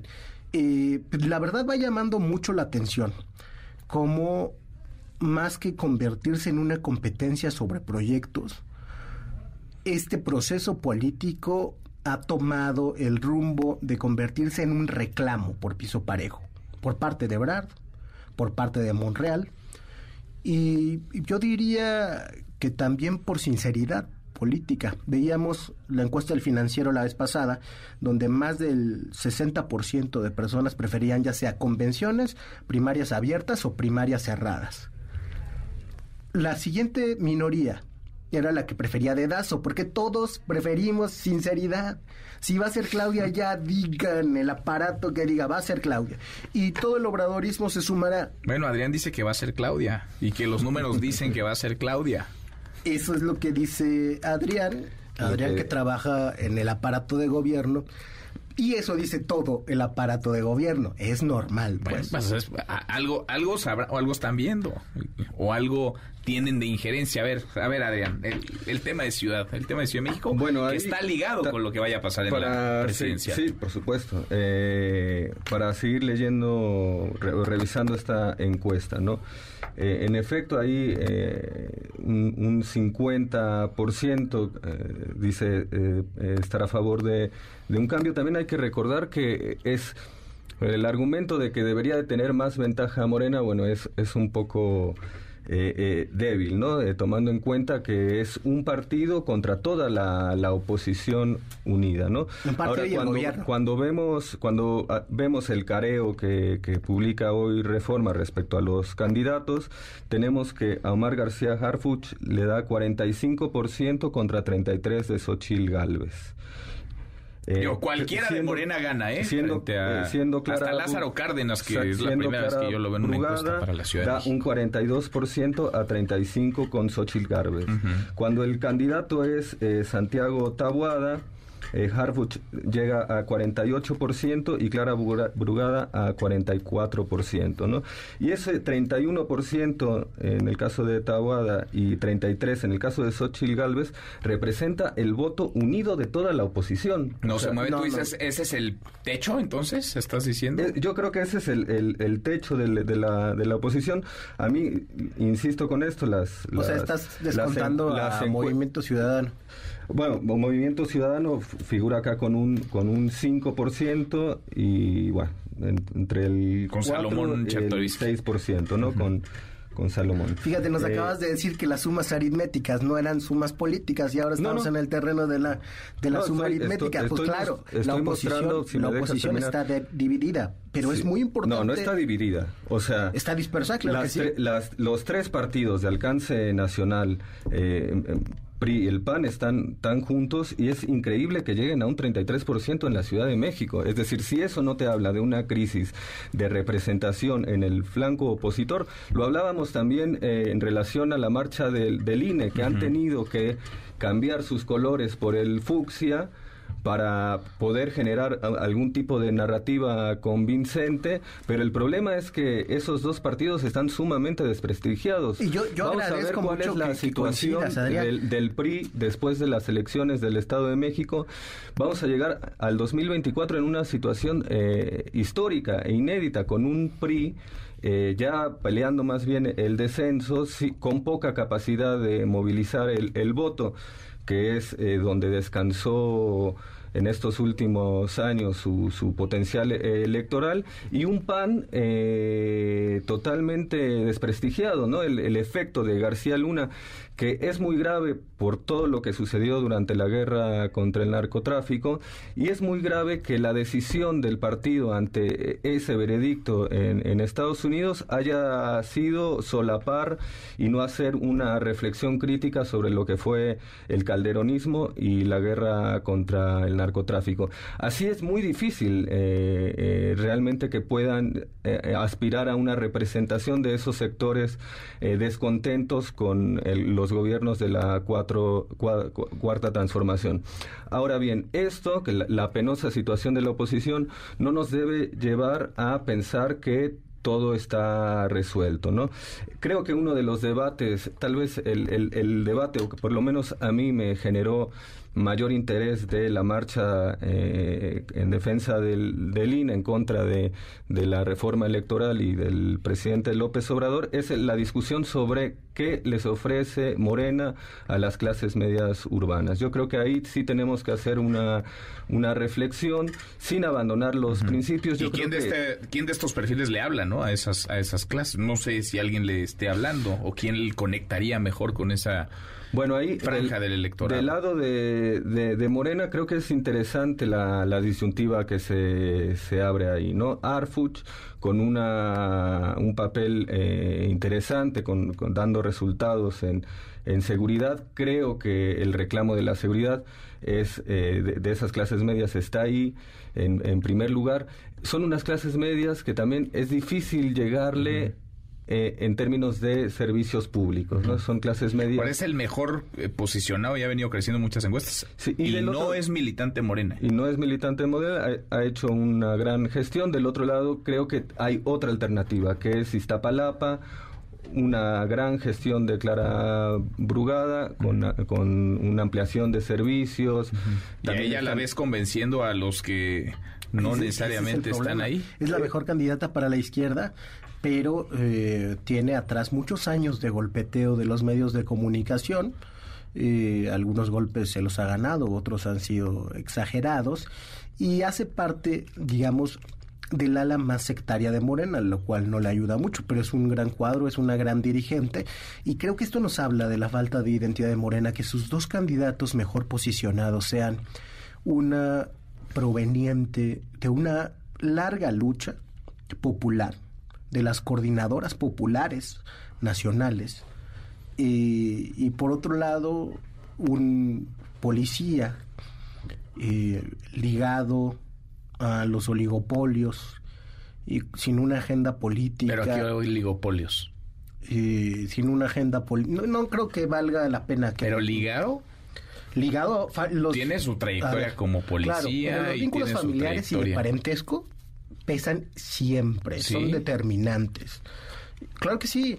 En la composición de cualquier élite, en la sociología de las élites, los vínculos de parentesco son determinantes para la conformación de los equipos de gobierno. Hay un montón de hijos que piensan muy distinto a sus padres y que militan en partidos distintos o de parejas que militan en partidos diferentes.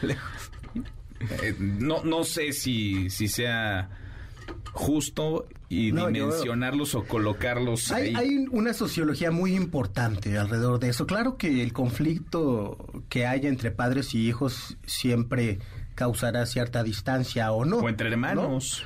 Eh, o entre hermanos también, pero bueno, eso es algo ya que nos, nos, tendrías que contar tú si conoces más de cerca la situación de la que hablamos, pero creo que sería material de otro tipo de programa. A ver, pero es llamativo que un no militante morena a ver, que conecta con las clases medias sin ideología de izquierda declarada o programa político. y que probablemente podría entusiasmar a votantes del PAN y del PRI y vinculado sociológicamente a las clases dominantes de este país a algunos de los oligarcas más encumbrados, si me permites esa formulación. Híjole, no, no, eh, creo que vas más allá.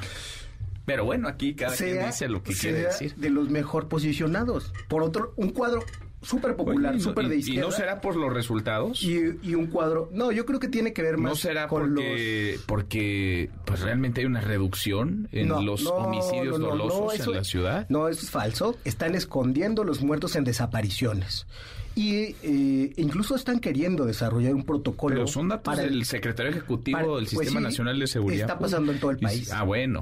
pero que hay una reducción en otros, en otras ciudades, en otros estados no hay esa reducción. Está correlacionado con el incremento de las desapariciones. Entonces yo creo que esos resultados son bastante cuestionables. Lo que sí, Manuel, y ya no hemos veo hablado, otro jefe de la policía encabezando encuestas en otras entidades del país. No, yo creo no, pero en la Ciudad de México suele pasar, Manuel y tú lo sabes perfecto. Ese perfil ha funcionado tres veces. Marcelo Ebrard, Miguel Ángel Mancera, Omar García Harfuch. Es la posición de secretario de Seguridad Pública o ciudadana de la Ciudad de México y la condición que te da hacer un trabajo decente frente a los medios de comunicación, con que no tengas escándalos, con que te veas presente. Y bueno, si hay un atentado en tu contra y sales bien librado porque tienes una buena... O si hay resultados, porque también se vale reconocer cuando hay resultados. sí, pero en este caso los resultados que más, que más presumen son muy cuestionables y han sido cuestionados también desde el propio gobierno de la Ciudad de México. Y hay reducción, todos los delitos de alto impacto traen reducción trae tendencia a la baja. Yo creo ¿Las violaciones son delitos de alto impacto? Ahí no hay reducción. Ahí no hay reducción. Yo creo que ahí Yo creo que hay un arreglo muy claro del discurso de cherry picking de las estadísticas para presumir que Harfuch es el más eficaz. Es muy difícil mentir con las estadísticas de seguridad, porque eso, la, eso la percepción ciudadana, si no estuviera sucediendo, no se reflejaría en, en, esas encuestas. Yo creo la encuesta de reforma que, eh, estás viendo que dice que estamos peor en seguridad. Yo creo que ahí o sea, es una mentira. Yo creo que, a ver, creo que tanto el secretario ¿eh? de seguridad como Clara Burgrada pueden presumir de, resultados, ¿no? La, la, la, lo que pasa es que por ahí lo de lo de Clara, yo escribía a propósito esta de las de las clases medias eh, hablaba es, esto que México es un país de, burbujas, ¿no? Un país de, burbujas en la cual cada sector eh, social está habita una porción del territorio donde es muy difícil que lo que sucede en otra burbuja conmueva, ¿no? Y a veces Iztapalapa parece ser eh, otra ciudad de México para esas clases medias. Pero creo que no está mal y, que, y en buena medida lo refleja esta esta encuesta que dentro de un movimiento haya esas, esas dos patas, ¿no? Por un lado, una dirigente con vocación popular, tradición de izquierda, con un gran trabajo a beneficio de las clases populares, y por otro lado, un eh, secretario de seguridad que en efecto no es parte del, del, partido, pero ha hecho una excelente labor. Y las encuestas, lo que permite como método, eh, que es perfectible, es discutible, etcétera, pero una bondad que tiene es justamente que, que, que, esas opciones que da el movimiento sintonice con lo que está buscando la gente. Y es una buena manera de, testearlo. Pues ya nos, y ahí va, tenemos ya nos va a ganar el tiempo. Otra vez, es cómo capitalizas que en un mismo movimiento estén perfiles tan distintos. ¿Se puede sumar el electorado de Clara Brugada al de García Harfuch? Bueno, pero si se puede, ¿cómo? a ver si los van, a ver si los invitan a todos a la misma mesa. La idea de un movimiento amplio y plural es esa, ¿no? Bueno, eh, Harfuch ya se autodescartó, ¿no? Él ha dicho que no, él ha dicho que está en lo suyo, ¿no? Vamos a ver. También, a ver, pocos han mencionado que quieren ser. Es más de estos. Poco... Nomás los de la oposición lo han dicho. Xochitl Gálvez lo ha dicho, Santiago Taboada lo ha dicho, Lía Limón lo ha dicho, otros lo han dicho, pero de Morena parece que a diferencia de lo que ocurre en el escenario nacional donde todos han levantado la mano, acá más bien han dicho... Son sus equipos, ¿no? Yo creo que, él declara el más vocal al respecto. Pues sí. Gibran, gracias. Gracias como siempre. Adrián, muchas gracias. Cerramos con esto y llegamos al final. Gracias por habernos acompañado. Nos vemos a las 10 de la noche por ADN 40. Soy Manuel López San Martín. Acá nos encontramos mañana, mañana que será tarde de martes. Pásela, pásela muy bien, ya casi es viernes. MBS Radio presentó Manuel López San Martín en MBS Noticias.